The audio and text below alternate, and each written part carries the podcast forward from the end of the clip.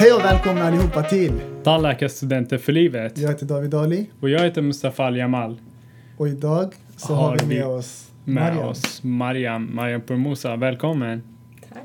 2004 så startade alltså specialisttandläkare och klinikchef Mariam Pourmousa specialistkliniken Vasa tandklinik här i centrala Stockholm. Därefter så har det bara tagit fart och i 2018 så delade privattandläkarna för första gången ut Privattandläkarna Awards eh, för årets tandvårdsföretag.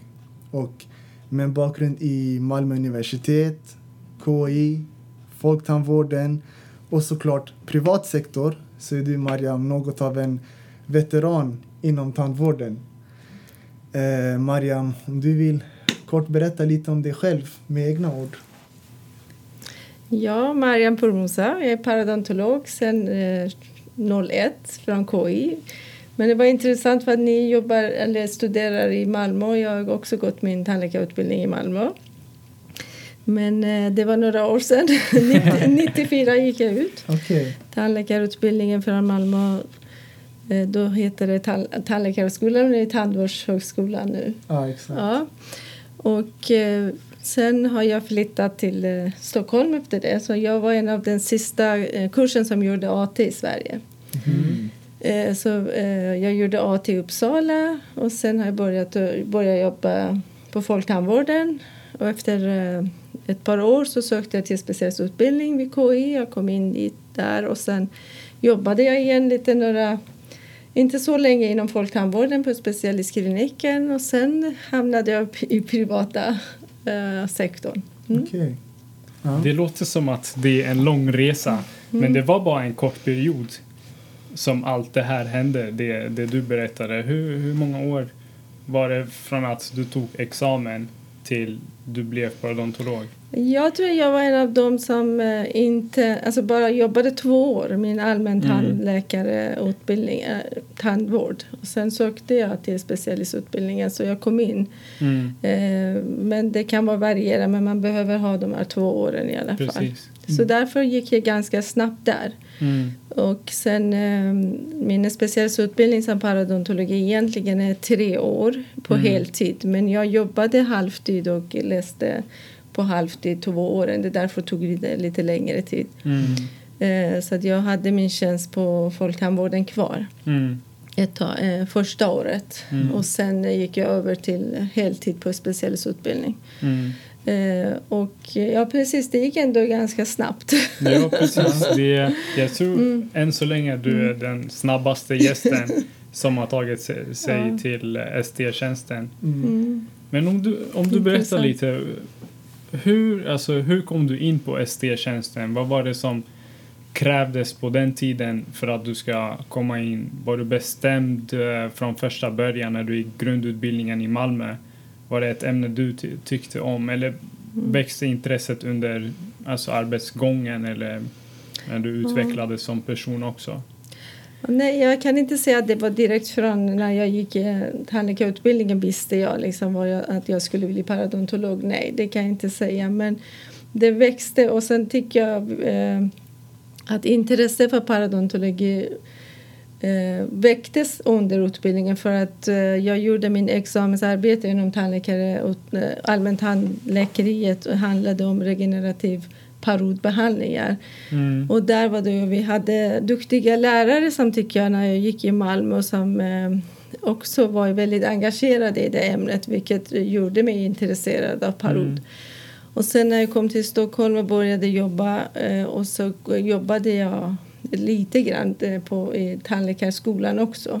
Mm. Okej. Och där kom jag igång, i kontakt med parodavdelningen och därifrån det, då kom jag in mer och mer i parodbehandlingar och insåg att det var inte bara det vi hade lärt oss i skolan utan parod var väldigt eh, spännande och jag kände då att det var grunden för hela tandvården. Mm. Så det gjorde, väckte intresse och då sökte jag till eh, specialistutbildningen. Mm. Mm. Vill, vill du utveckla lite där, grunden till hela Mm. tandvården? Alltså parod är det. För det är hela... Det, för att kunna få någon tandvård överhuvudtaget då måste patienten ha en frisk eh, parodstatus, parodontal status. Mm. Och då kändes det som, en, eh, som man lärde sig med parodontologi, där det är en sjukdom som måste behandlas. Det är inte bara liksom laga en tand. Utan, eller du kan inte heller laga en tand som har eh, parodontal skada. Mm. Så att eh, det var för mig var ju att det är som att en typ allmän sjukdom som måste behandlas. Patienten måste ha frisk tandhälsa, eh, eh, tandkött för att sen kan vi bygga tänder. Mm. Eh, och det är det, den känslan. Och sen att det kan faktiskt påverka. Idag vet vi, då när jag gick eh, utbildningen, det var liksom i början att eh, relationen eller sambandet mellan parodont, parodontit och allmänsjukdomar Mm. som eh, eh, hjärt och kärlsjukdomar. Idag vet vi att det finns så mycket med andra allmänsjukdomar men då var ju faktiskt i början. Precis, och, eh, och det var precis. också väldigt intressant. Vilket jag gjorde, min masterutbildning hand- handlar om eh, parodontit och hjärt och kärlsjukdomar. Mm. Okej. Men när, när du pratar, det, det som du säger, det, det var precis de här åren där sjukdomen Mm. Var lite okänd och det, det var mycket forskning som eh, em, utvecklades eller så här, um, utfördes på den tiden och bland annat Björn Klinge som kopplade den här uh, sjukdomen till att, alltså till kroppen. För, för folk alltid tänkte och tyckte att okej, munnen är någonting separat. Men Mm. det var då som du säger ehm, man, man Mm. insåg att munnen var ju en del av kroppen och att vi, vi kan inte separera de här två Precis. olika delarna. Det- Det var så, speciellt under min specialistutbildning. Då, då hände väldigt mycket. Det gjordes väldigt mycket studier. Eh, inte bara i Sverige, hela världen. Och eh, jag var min, min eh, själva, den här magisterutbildningen som jag har gjort också handlade som sagt med vi hade samarbete med hjärtavdelningen på KI och så jag Mm. hade patienter som hade parodontit och vi undersökte dem och de gjorde sådana undersökningar på hjärtat och hjärt och kärlsjukdomar. Mm. Och det var en av väldigt intressant studier. Det var en av de eh, få kliniska studier eh, som man eh, gjorde på patienter och vi hade 30 patienter. Och den var ju faktiskt grunden av väldigt mycket också som sen har man eh, fortsatt på KI. Mm. Så att, eh, nej men jag tyckte det var väldigt intressant för att det var någonting som man tyckte själv det skulle Egentligen varför inte? Det är en del av kroppen. Om du har infektion i tandköttet, Mm. varför skulle det inte Det påverka nu. immunförsvaret? Så Mm. nu känns det så självklart. Och jag tycker för tandläkare kanske har varit mycket mer självklart men det har varit lite mindre klart från läkarnas sida. Ja. Men vi- vilket det har blivit eh, det är självklart för dem nu också. Till och med jag kan få eh, remisser idag från läkarna eh, inför olika hjärtkirurgi eller som skickar remisser för att, för att vi ska kolla att patienten inte har några sjukdomar i tandköttet eller för övrigt för att de, vill, de, de vet att det kan påverka resultatet på deras... Infektionssanering och så. Så det, det är jättekul när man får sådana remisser från läkare som Ja, vill ja. precis Mm. kolla upp det. Mm. Okej, ja. Vi pratade också om det där att på den tiden eh, parod var det ämnet som mycket som hände i, eh, i den perioden. Och det känns som att, alltså min uppfattning, jag, jag vet vi pratade om det här tidigare, att det finns alltid eh, på grundutbildningen, det finns några handledare eh, som är duktiga på ett ämne. Mm. De, de hänger tillsammans ofta och de är ambitiösa, de tycker om det ämnet. Och Mm. det, det är smittsamt. Det, det liksom förs Mm. över, eh, över till andra studenter och Mm. studenterna börjar tycka om det ämnet. Och det känns som att när den här generationsskiftet Mm.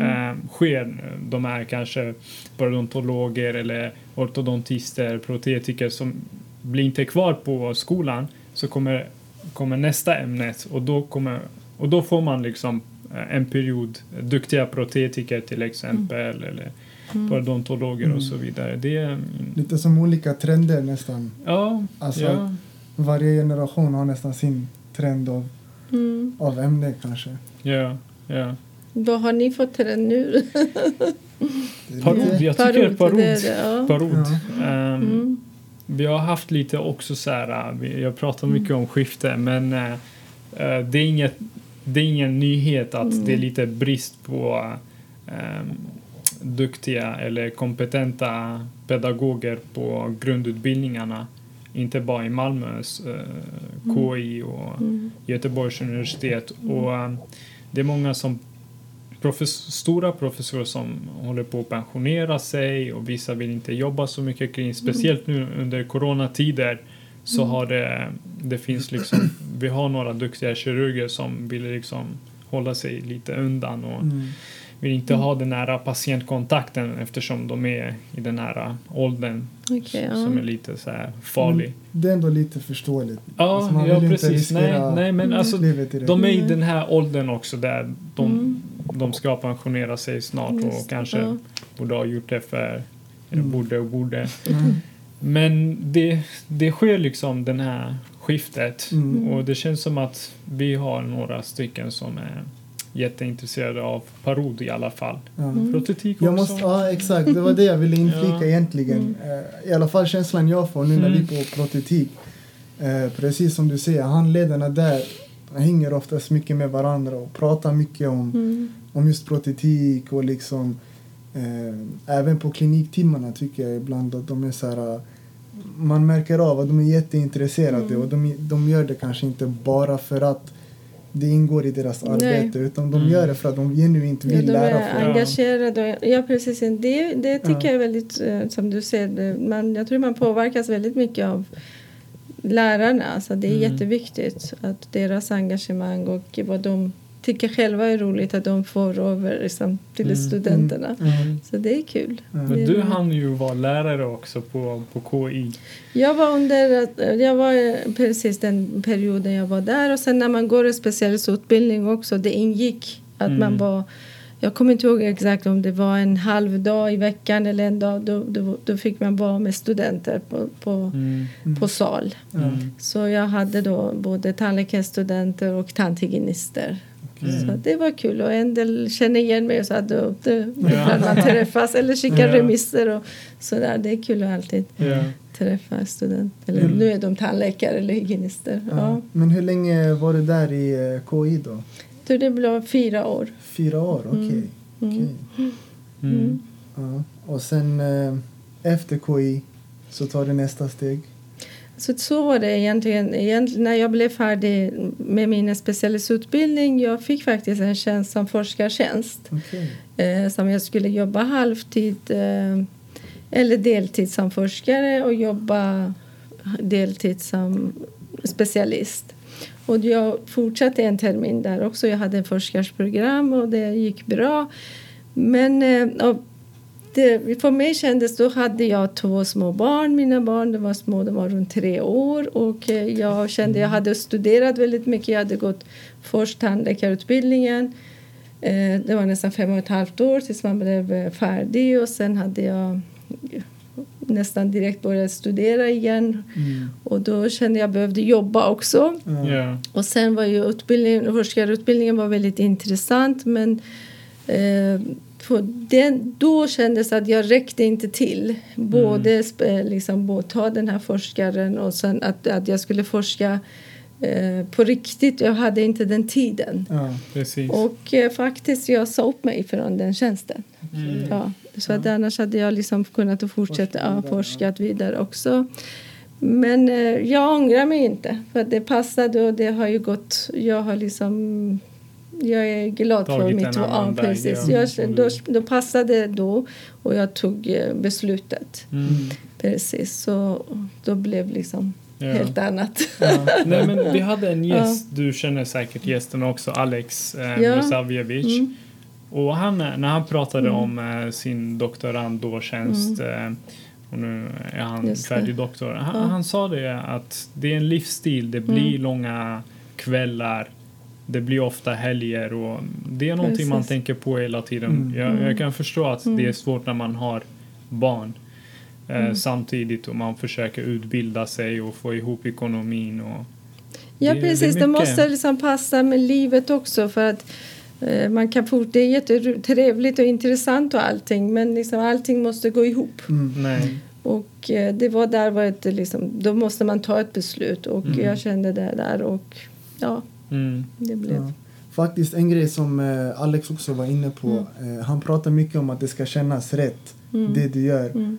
Eh, och det hör jag också lite i det du berättar Ja. nu att det, Mm. det kändes inte rätt att gå fullt in i... eh, Nej, för att jag kände jag är en sån person som tror att många vi av oss är. Mm. Om, man, om jag tar något ansvar någonting då vill jag göra det på det bästa jag kan. Mm. Och då var det så att jag, jag hann inte, det, jag räckte inte till. Mm. Mm. För att både ha den här specialiteten och forska samtidigt och då ville jag jobba också och då kändes oftast den här forskningen fick Ja. eh, jag ville, jag hade inte tillräckligt tid Mm. för det och jag ville inte göra någonting sådär halvdant. Så Mm. att, Ja, jag ville ja. vara nöjd med vad jag gör. Ja. Precis, Ja, precis. Mm. Det, Mm. det är rätt. Ja. Ja. Men eh, när du sa upp din eh, forskningstjänst, var det dok doktortjänst? Ja, eller? doktorandtjänst. Doktorandtjänst. Ja. Mm. Mm. Och vad, vad var nästa steget då? Eh, då var det direkt, jag tror jag fick eh, jobb efteråt eh, när jag fick min Alltså när jag, när jag gjorde eh, specialistexamen då började jag jobba på Folktandvården specialistklinik. Mm. Eh, då, eh, medan jag jobbade där, då var jag det var också i Stockholm men det var i Södertälje och jag bodde en bit därifrån. Så var, även om det var i samma alltså, område Mm. men jag fick åka, pendla ganska långt. Och jag gjorde, det var bra, alltså det var jättetrevligt och alla var väldigt bra men jag höll på sex månader bara sådär. Ja. Ja. Och i samma veva var en kollega, en tandläkarkollega kontaktade mig och hon gärna ville ha samarbete med en specialist och hon hade privatmottagning. Mm. Och då kände jag, ah, vad ska jag göra nu? Liksom så här svårt. Och jag hade fast tjänst på Folktandvården. Ska jag släppa den och börja jobba med dem? Mm. Men det var också sådana beslut som man Ja. måste ta. Mm. Och jag kände, okej, det här är bra jobb men jag vill inte pendla. Jag vill Mm. inte ta den tiden. Jag har Mm. liksom åkt fram och tillbaka till Huddinge fyra år. Ja. och eh, så att eh, då bestämde jag mig för att ta och samarbeta med henne. Mm. Och det var inget planerat utan det blev så. Mm. Det var Mm. inget som hade suttit och planerat det som jag ska göra det. Och jag tänkte jag provar och, eh, och sen plötsligt blev hon eh, en tjejen mammaledig. Då var hon borta ett år och då skulle jag vara där och det var inte heller planerat. Och då skulle jag driva hennes nästa, alltså, företag när hon var borta. Mm. Mm. Och eh, ja, det, det kände, då funkade allting. Det gick Mm. runt. Och, och det, när hon kom tillbaka då ville jag gå vidare. Mm. Eh, vi, alltså det var inga problem, vi kom bra överens och sådär men jag ville gå vidare för att jag hade fått min specialist och jag ville gärna med, jobba med specialistpatienter och så. Mm. Och där var en allmän klinik. Mm. Även om jag hade mina alltså, speciella parotfall och sådär men jag ville fokusera mer och mer och bli en specialist. Mm. Eh, Så det är där det bestämde jag, okej nu Mm. ska jag satsa på min egen eh, verksamhet. Mm. Så blev det. Så, det var, så det var någonstans under, eh, under den perioden du fick ta över som du började känna lite att det här kan jag också göra? Det, eller? ja, det kan vara så. För att det, och sen var jag, att jag trivdes också. Jag tyckte ja, det var kul. eh, Det, Mm. var, det var ju mycket att göra och så där, men samtidigt det kändes rätt. Mm. Eh, precis, Ja. det kan man säga. Ja. Okej. Mm. Mm. Men du, jag antar att du tyckte om företagande och att driva liksom en klinik. För du sa att du, du fick ta över nästan kliniken och driva det. Ja, det jag jobbade någonting- där. Det var hennes företag, men jag Mm. jobbade där. Och det blev så. De var borta. Jag måste sköta kliniken och patienterna och personal och sådär. Nej, Ja, men många gånger ja, det har liksom kommit av sig själv om man säger. Jag har inte suttit Ja. och planerat direkt Nej, att jag nej. nu ska driva företag. Nej. Ja. eh, Som kanske en del gör, jag vet inte. Men Mm. det blev så. Det var en period där du fick ta många svåra bes- fatta svåra Ja. beslut under en sån här kort period. Ja, precis. Mycket som, som hände då. Ja. Men hur har du hamnat här i Stockholm då? I centrala Stockholm? När det blev så, när jag bestämde att eh, driva mitt, jobba för mig själv, eh, då letade jag efter en klinik eh, en period och då hittade jag eh, den här kliniken eh, som jag var innan på Tegnérgatan mitt emot här eh, och det var en tandläkare som ville gå i pension och sälja sin mottagning. Och då tyckte jag att det var bra för mig för att jag är specialist och jag vill ha patienter från hela Storstockholm. Så det, det kändes bättre att vara i centrala Stockholm än att vara Mm, någon. Precis. Så att jag kan få liksom patienter från hela Stockholm. Mm. Och då hittade jag mottagningen och då jag köpte den. Mm.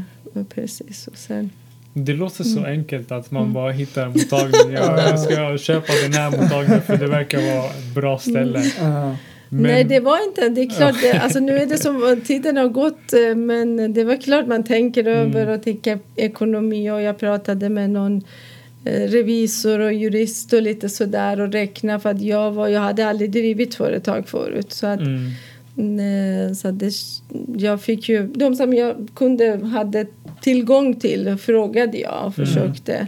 Och så hade någon eh, tandläkarkollega som sagt som hade drivit företag länge. Alltså jag frågade honom lite sådär hur mycket omsättning ska man ha för att det ska gå runt och mm, betala hyra och betala personal och mm, allting. Så alltså lite om hade jag men inte Mm. sådär. Eh, så att, Mm. ja. Mm. ja.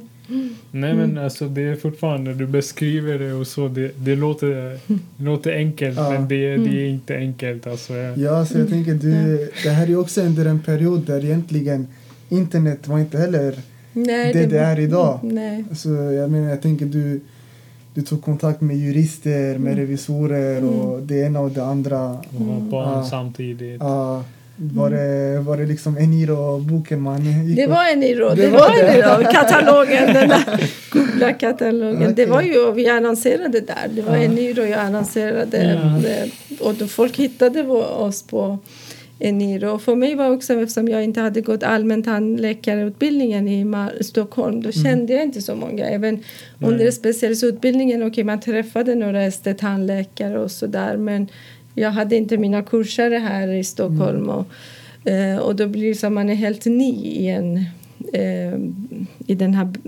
bland kollegorna. Mm, Och då, var ju, då måste man annonsera för säga nu finns jag här, jag, har, eh, jag, jag är paradontolog, jag kan ta emot remisser. Och det var ju en i då. Så att, och många sa att, men det var tandläkarna, klart man kontaktade också. Jag har, som ni har nu sett min annons i tandläkartidningen. Mm. Jag tyckte det var på något sätt måste jag visa mina tandläkarkollegor att nu finns jag här. Mm. Eh, Så att eh, då tänkte jag är bra för att alla, nästan alla har tandläkartidningen så det är ett bra sätt att visa att nu, nu har jag eh, min mottagning här.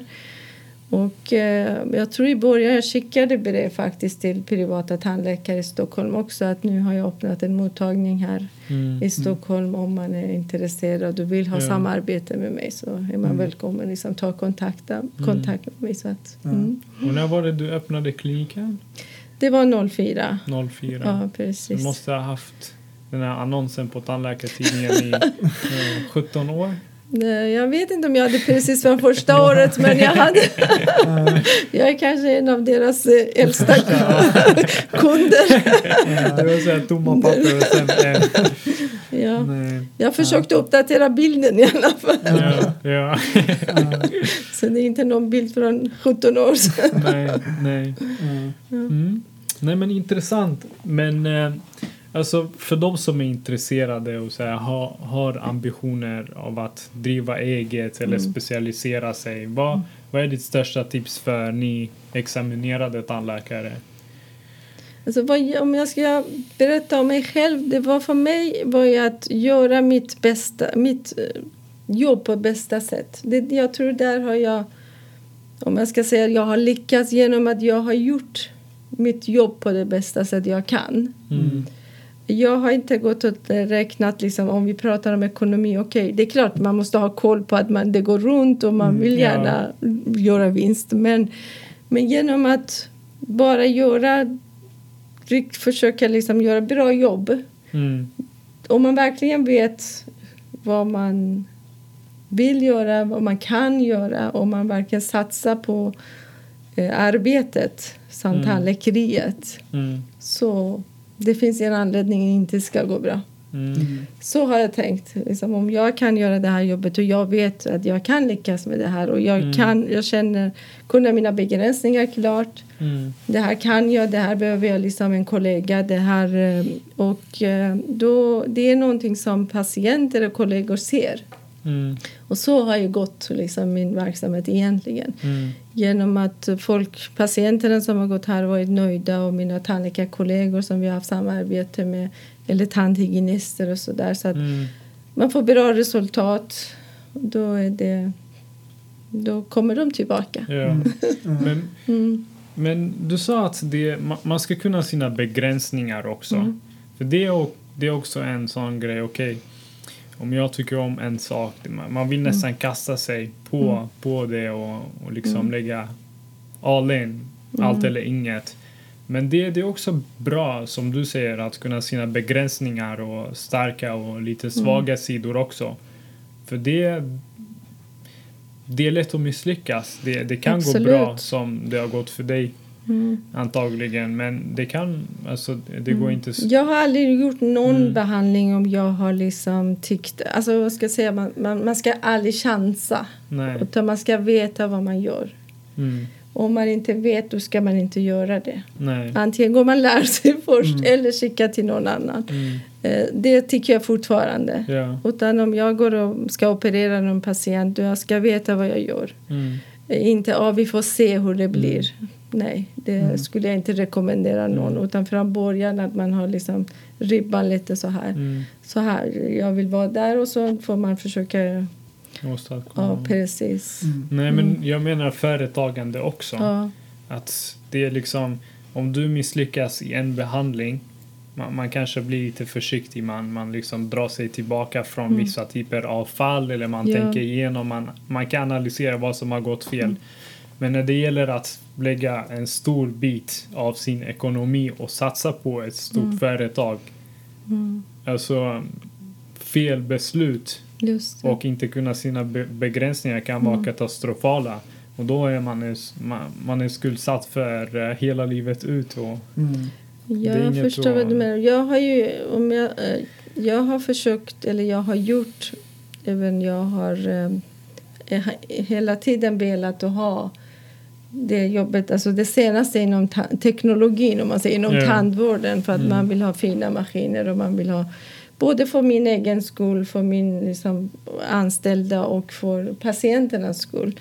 Men samtidigt klart, du måste ha ekonomi för det där. Eh, Du måste Mm. Eh, Så att man måste hela tiden överväga. Och så det här, du, man kan ha planer för sin verksamhet. Kanske i år köper jag den här och så får vi se. Och så nästa år kan Mm. jag köpa den här. Så att man, Mm. eh, om man har begränsad ekonomi, vilken många av oss har, eller när man är ny, Mm. då måste man budgetera. mm, Vad är det viktigast att eh, ha? Är det Mm. viktigare bra unit eller du kanske inte behöver ha någon Mm. laser till exempel. nej, Utan nej. det är viktigare att du kommer igång med, med ändå bra maskiner som du kan hålla liksom hygienen och allting i Mm. den nivån. Och sen sakta och säkert. Mm. Ja, för Ja, det är om, liksom... om man vill det, Ja. mm, Ja. Nej, jag Så tänker att- det går lite mm, tillbaka till det ja. du sa om att fokus på, på behandlingen först Mm. och sen kommer allt annat runt omkring liksom i samma veva Mm. eh, som, som du var inne på. Om man, om man gör en dålig behandling och så därefter så blir det som en dålig sen, mm, cirkel. Att det blir bara Ja. lite sämre. mm, Eh, och ja. Jag tycker man ska, alltså jag kan förstå att när man är ny tandläkare det är alltid viss osäkerhet, vissa behandlingar. Och det, det är såklart för oss alla. Mm. Fortfarande kan det vara, man kan aldrig 100% 100% lova någonting eller säga till. Men eh, om man känner sig, om man inte vill göra någon behandling eller man tycker att det här, eh, du kan inte ge någon typ av garanti till patienten då är det bättre att inte göra det. Även om Mhm. kanske i den stunden känner jag, "Ha, om jag hade gjort det mm, kanske jag hade fått Ja. debiterat så mycket. Men eh, jag tror i slutändan ändå vinner man genom att Mm. man står på sig själv och litar på sig själv. Att Mm. det här är bättre och jag avstår. mm, Eh, precis. Eller inte göra som patienten kanske skulle vilja göra något Mm. just med parod som Mm.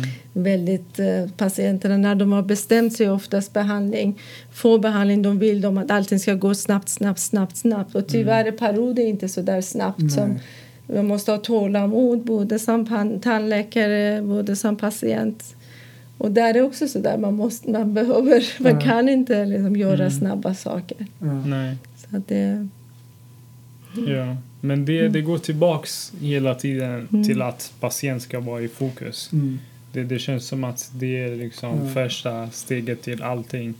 mm. Och det lönar sig till, i, slutet, i slutändan vad, vad för rykte man har, Mm. vilken ekonomi man har. Och, Mm. Men det går ju, som ni pluggar, ni läser problembaserad eh, lärning. Sista va? året som... Ja. Ja. Att vi, vi som var läser första ku- kursen som började med i Malmö. Det är kallades sista- problembaserad inlärning. De har Mm. ändrat nu tror jag.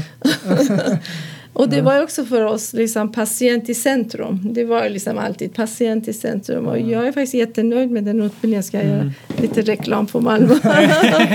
Nej men jag tycker man kände sig fortfarande har nytta av den där utbildningen. Mm. För att eh, allting egentligen kretsar runt, patienten. Det, det är därför vi är här. Det är därför vi Precis. är här. Och sen klart det kommer ekonomi, det kommer allt annat in också.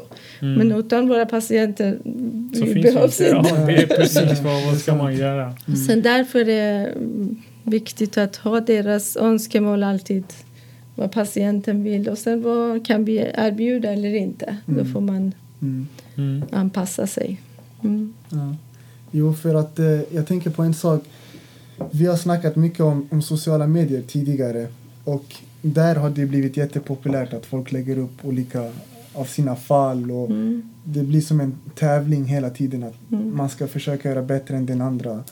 Och där kan det också bli lätt att kvaliteten egentligen går ner bara för att man vill ha det liksom så Instagramvänligt eller vad man ska Mhm. säga Okej. som, som möjligt. Och jag tycker det är viktigt att, Mm. att, eh, att du eh, ändå tar upp det här och, och liksom ja, att man vet att det, Mm. det är egentligen så det ska gå till. Liksom. Ja, Mm. precis. Alltså min generation, jag vet inte i alla fall. Jag, det är inte så många som lägger tror jag, bilder och sådär. Men det kanske vi har inte vuxit upp. Men jag vet Ja. alltså, lite, de som är lite yngre än oss. De, men vi, jag, vet, jag tror att du frågade mig en gång om man lägger ut bilder. Men jag har inte liksom lägg, lagt ut bilder på behandlingar hittills. Och det Mm. känt liksom, för att jag, det känns nästan de där är mest för tandläkare och inte för Ja, patienter. Det, det Ja. så. Ja. Alltså, Eh. För patienterna kanske... Okej, de vill eh, sådana behandlingar som Invisalign eller så här tandreglering eller fasader. Estetiska behandlingar kanske Mm. patienterna Mm. är intresserade men de kanske inte vill se tandköttskirurgi, parotkirurgi Ja. eller Mm. implantatkirurgi. Men de, Mm. kollegor emellan kan vara intressant eller att man Ja. man kan lära sig av varandra. Mm. Men det som är, det ska vara att man ska faktiskt visa sina misstag eller misslyckande också. Mm. Mm. Eh, och vilket när det är så där oftast man ser inte det. Nej. Eh, så det för att, men det är också mänskligt, man visar inte kanske Nej, misslyckande men det är nej. inte alltid det lyckas. Nej. Och de misslyckanden kommer nästan aldrig upp på Mm. sådana bilder Men, eller filmer. Ja, så, Mm. alltså, det, var, det var precis det jag tänkte Mm. Mm. prata om Mm. nu. Ehm, du, du ser att det, det är som en tävling mellan folk att ja, jag ska ha mina bilder så här fina, jag ska Mm. lägga upp finaste fasader och Mm. finaste kronor och tandreglering och så vidare. Mm. Men jag ser nu att det, det har börjat bli en trend som växer lite så här, Mm. kanske inte så stor eh, just nu, men att folk börjar dela med sig. Okej, men det går inte alltid eh, som planerat och det är också lärorikt. Mm. Absolut. Det är lärorikt för, för ens själv och Mm. andra kollegor också och Mm. det, det gör alltså man känner inte sig dum för alla kan misslyckas men det gäller liksom att gå tillbaks några steg och okej analysera vad som har gått fel, vad som har Mm. gått rätt, vad kan jag göra, göra bättre. Mm. Det är också en bra grej att Ja. kanske inte Absolut. så här marknadsföringsmässigt inte Ja, men ja, bland sina kollegor och Men så. det- emellan det är absolut det är lärorikt för Ja. att det är inte alltid även om man är jätteerfaren det kanske inte går som man har planerat. Mm. Så att eh, Mm. ja, det kommer också upp. Ja, nej men allt har ju sina för och nackdelar. Alltså, Mm. har man, har man, så länge den möjligheten finns, så det som du säger, det kommer finnas folk som, som vill dela med sig och snacka om de här Mm. fallen. Och sen så kommer det att Mm. kanske vara en del som vill Ja. mer marknadsföra och sälja mer än fokusera på kvaliteten. Mm. Men ja, så Precis, är det med allt, alltså det- allting egentligen. Ja, det är, det är så här, en Ja. djup Mm. diskussion. Men Ja. det är så här, det, det, alltså om man har öga för det. Det känns som att självklart alla som jobbar med tandvård har ett öga för någonting. Men det, det Ja. inte är själva, alltså det är inte så i Ja. verkligheten. Mm. Alla ser inte vissa liksom detaljer. Alla blir liksom olika intresserade av små Absolut, detaljer. det är så olika. Men eh, det är alltså för patienter det, det är jättesvårt att avgöra vad som är bra och vad som inte är bra. Mm. Mm. Det som jag, jag la upp eh, en bild för länge sedan. Eh, det var såna fasader som ser ut som tuggummi. Mm. Såna här riktigt vita.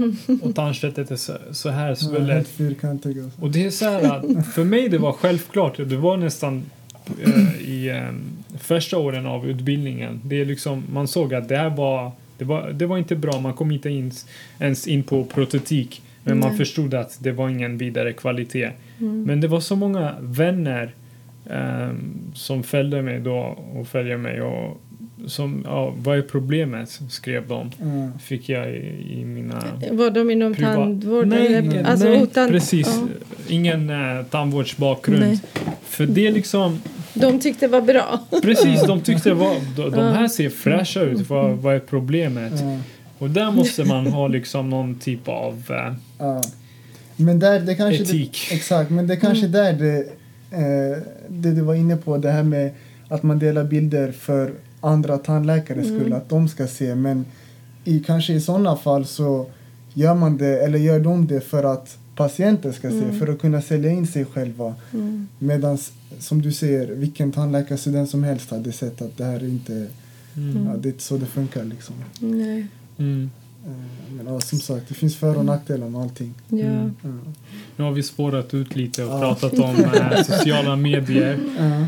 Men eh, du, du hade en eh, artikel som du har lagt upp, eller en intervju på Tandläkartidningen inte för länge sedan. Eh, en, ett nummer som jag och David också Just hamnat, hamnat på och du har hamnat på. Mm. Det var ett bra nummer så att säga. Just det. Bästa Eh, numret för, ja, för ja, hittills bästa numret. 2021. Ja. Ja. Nej men du pratade om eh, parod. Om du, alltså så här, för de som inte läst, vad, vad var ditt din budskap av eh, det artiklet? Jag vill inte avslöja så mycket. Och, Ja. Nej, men vad jag menade är att, att eh, det är klart alla vi kan behandla parodontit. Vi ska kunna när man är tandläkare. Men sen finns det specialister eh, som ska kunna hjälpa när det är fall som är svårare. eh, Som kanske man inte kan eller som man inte har så erfarenhet av. Då kan man skicka till kollegor som är specialister på behandling. Och det gällde både tandläkare och det gäller tandhygienister. För det, det är ju, många tandhygienister behandlar parodontitpatienter också. Och eh, som parodontolog ser man det här väldigt mycket oftare. Kanske en, en allmän klinik. Att eh, patienterna, när de kommer till oss i det stadiet, de har kommit nästan fem år för sent mm, för att vi ska kunna rädda deras tänder. Mm. För att idag med de tekniker vi har, alltså, så jag kan, det är svårt att prata om alla men som jag jobbar, man skulle kunna rädda många tänder. Mm. Eh, som sagt, jag har ingenting mot implantat alls. Jag jobbar själv med implantat också. Men jag tycker att patienterna, man ska kunna erbjuda patienterna den bästa vården. Mm. Och i den mån man kan själv så gör man det. Om man inte kan då ska man remittera. Och det som klart många kol- kollegor remitterar det är inte så men det, det dyker upp fall att man, eh, patienten sitter i stolen och gråter och de har gått till tandhygienist två gånger per år. Eh, regelbundet till tandläkare men det är jättemånga tänder, fem, sex tänder som behöver tas bort, extraheras och, och eh, Om de inte hade gått, det är en annan sak. Om men om man går regelbundet, var, det, oftast tror jag att de, har, de borde skickas tidigare. Mm. Inte när tänderna är lösa och sådär. Så det var lite med hela, eh, alltså vad jag menade med den här artikeln. För att man kan faktiskt få Mm. hjälp, Men behandling. vad, vad tycker du är problemet? Alltså, är det någonting som vissa behandlare missar eller finns det något man kan liksom göra för att undvika det? För Jag det känns som undrar- att man tar status Jag så, undrar om så. en del vet att det går att rädda överhuvudtaget. Mm. Eller att man väntar till tycker att det inte går att behandla. Det är Mm. det jag undrar. Jag- vet, jag kan inte mm, liksom, tala om för vad de eh, Mm. behandlare som har väntat så länge tycker. Men ibland känns det som att de kanske inte känner till att vi kan faktiskt behandla, vi kan stoppa sjukdomen. Mm. Att patienten behöver inte förlora sina tänder idag. Mm. Utan man väntar. Om man, det är klart, det går en sjukdom som går sakta Ja. och sen efter några år då tar man bort det. Och så problemet är också som jag har haft idag, den här veckan eller de här när- närmaste veckorna efter semester, hur många periimplantitpatienter, remisser, också på parodpatienter för att man har satt in implantat för tidigt. Man har inte behandlat parodontiten ordentligt. Och det är det med tålamod vi pratar om. Eh, för att om man har, varit, man har behandlat patient parod, det mål man tycker är bra, men har inte väntat tillräckligt för utvärdering, att se om patienten koopererar. Mm. Och då har satt man in implantat. Och sen efter knappt ett år, då har vi perimplantit. Mm. Så det är också en, det är viktigt att känna till. Även om det kanske känns bra ganska snabbt efter en parodbehandling. Men det behövs en viss tid för att kunna, kunna sen garantera att om man sätter ett implantat det ska hålla. Mm. Så att, eh, ja, det är mest... Och Mm. då jag tror eftersom jag är just parodontolog, jag ser mycket mer de där fallen. Mm. Kanske man ser på en allmän en klinik. Ja. Ja.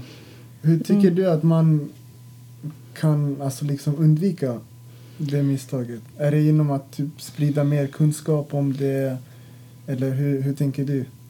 Ja, alltså, absolut. Jag vet inte, grundutbildningen är väldigt viktig klart, men jag tror att det är bättre, blir bättre och bättre på parod. För Jag har samarbete med en del unga tandläkare eh, som har gått ut. Men det känns väldigt bra för att de är väldigt noga med parodundersökningar. Man ser när man får remisserna. De har verkligen noga mätt fickorna och de vill inte sätta igång med protetik eller implantatbehandling. Alltså då, då skickar de remiss för att vänta på utvärdering och då, då kan de prata med patienten också att det är kanske bra att vänta ett år när du ska ha implantat resten av ditt liv. Mm. Att få implantat. Eh, det, ja, det, det, det som kan vara också från patientens sida att, det, att de vill behandlingen ska gå snabbt. Mm. Och då blir på något sätt det är också ett beslut som tandläkaren måste faktiskt ta och säga att vi behöver vänta. Ja. Och idag har vi Försäkringskassan och deras liksom den här högkostnadsskyddet och sådär. en del patienter som vi hade en patient idag. Jag fick ett samtal av en tandläkare idag som patienten har varit på där för att jag har gjort parodoperation. Vi har inte hunnit att utvärdera än men tand, patienten ringer till tandläkaren. Ja, men, men jag vill ha min bro nu för att högkostnadsskyddet går ut. Mm. Jaha, okej. Eh, För att då blir det 7000 dyrare kanske. Och det är såna här saker också. Men i slutändan det är vi som är ansvariga för behandlingen. Även om det kanske blir 7000 dyrare. Men vi kan inte göra en bro som, en, som inte håller sen. Om jag skulle göra en bro, man vill att det ska hålla 20 år minst. Ja. Mm. Och då ska patienten få problem efter 4-5 år. Mm. Och de går igenom stor behandling, betalar mycket. Mm. Så att man... Ja, Ja. alltså det, det känns som att man behöver vara mer allmänbildad på samhällsnivå. Mm. För jag personligen, innan jag kom in på utbildningen, jag hade noll alltså, koll på vad parodontit är, vad Mm. tandlossning är.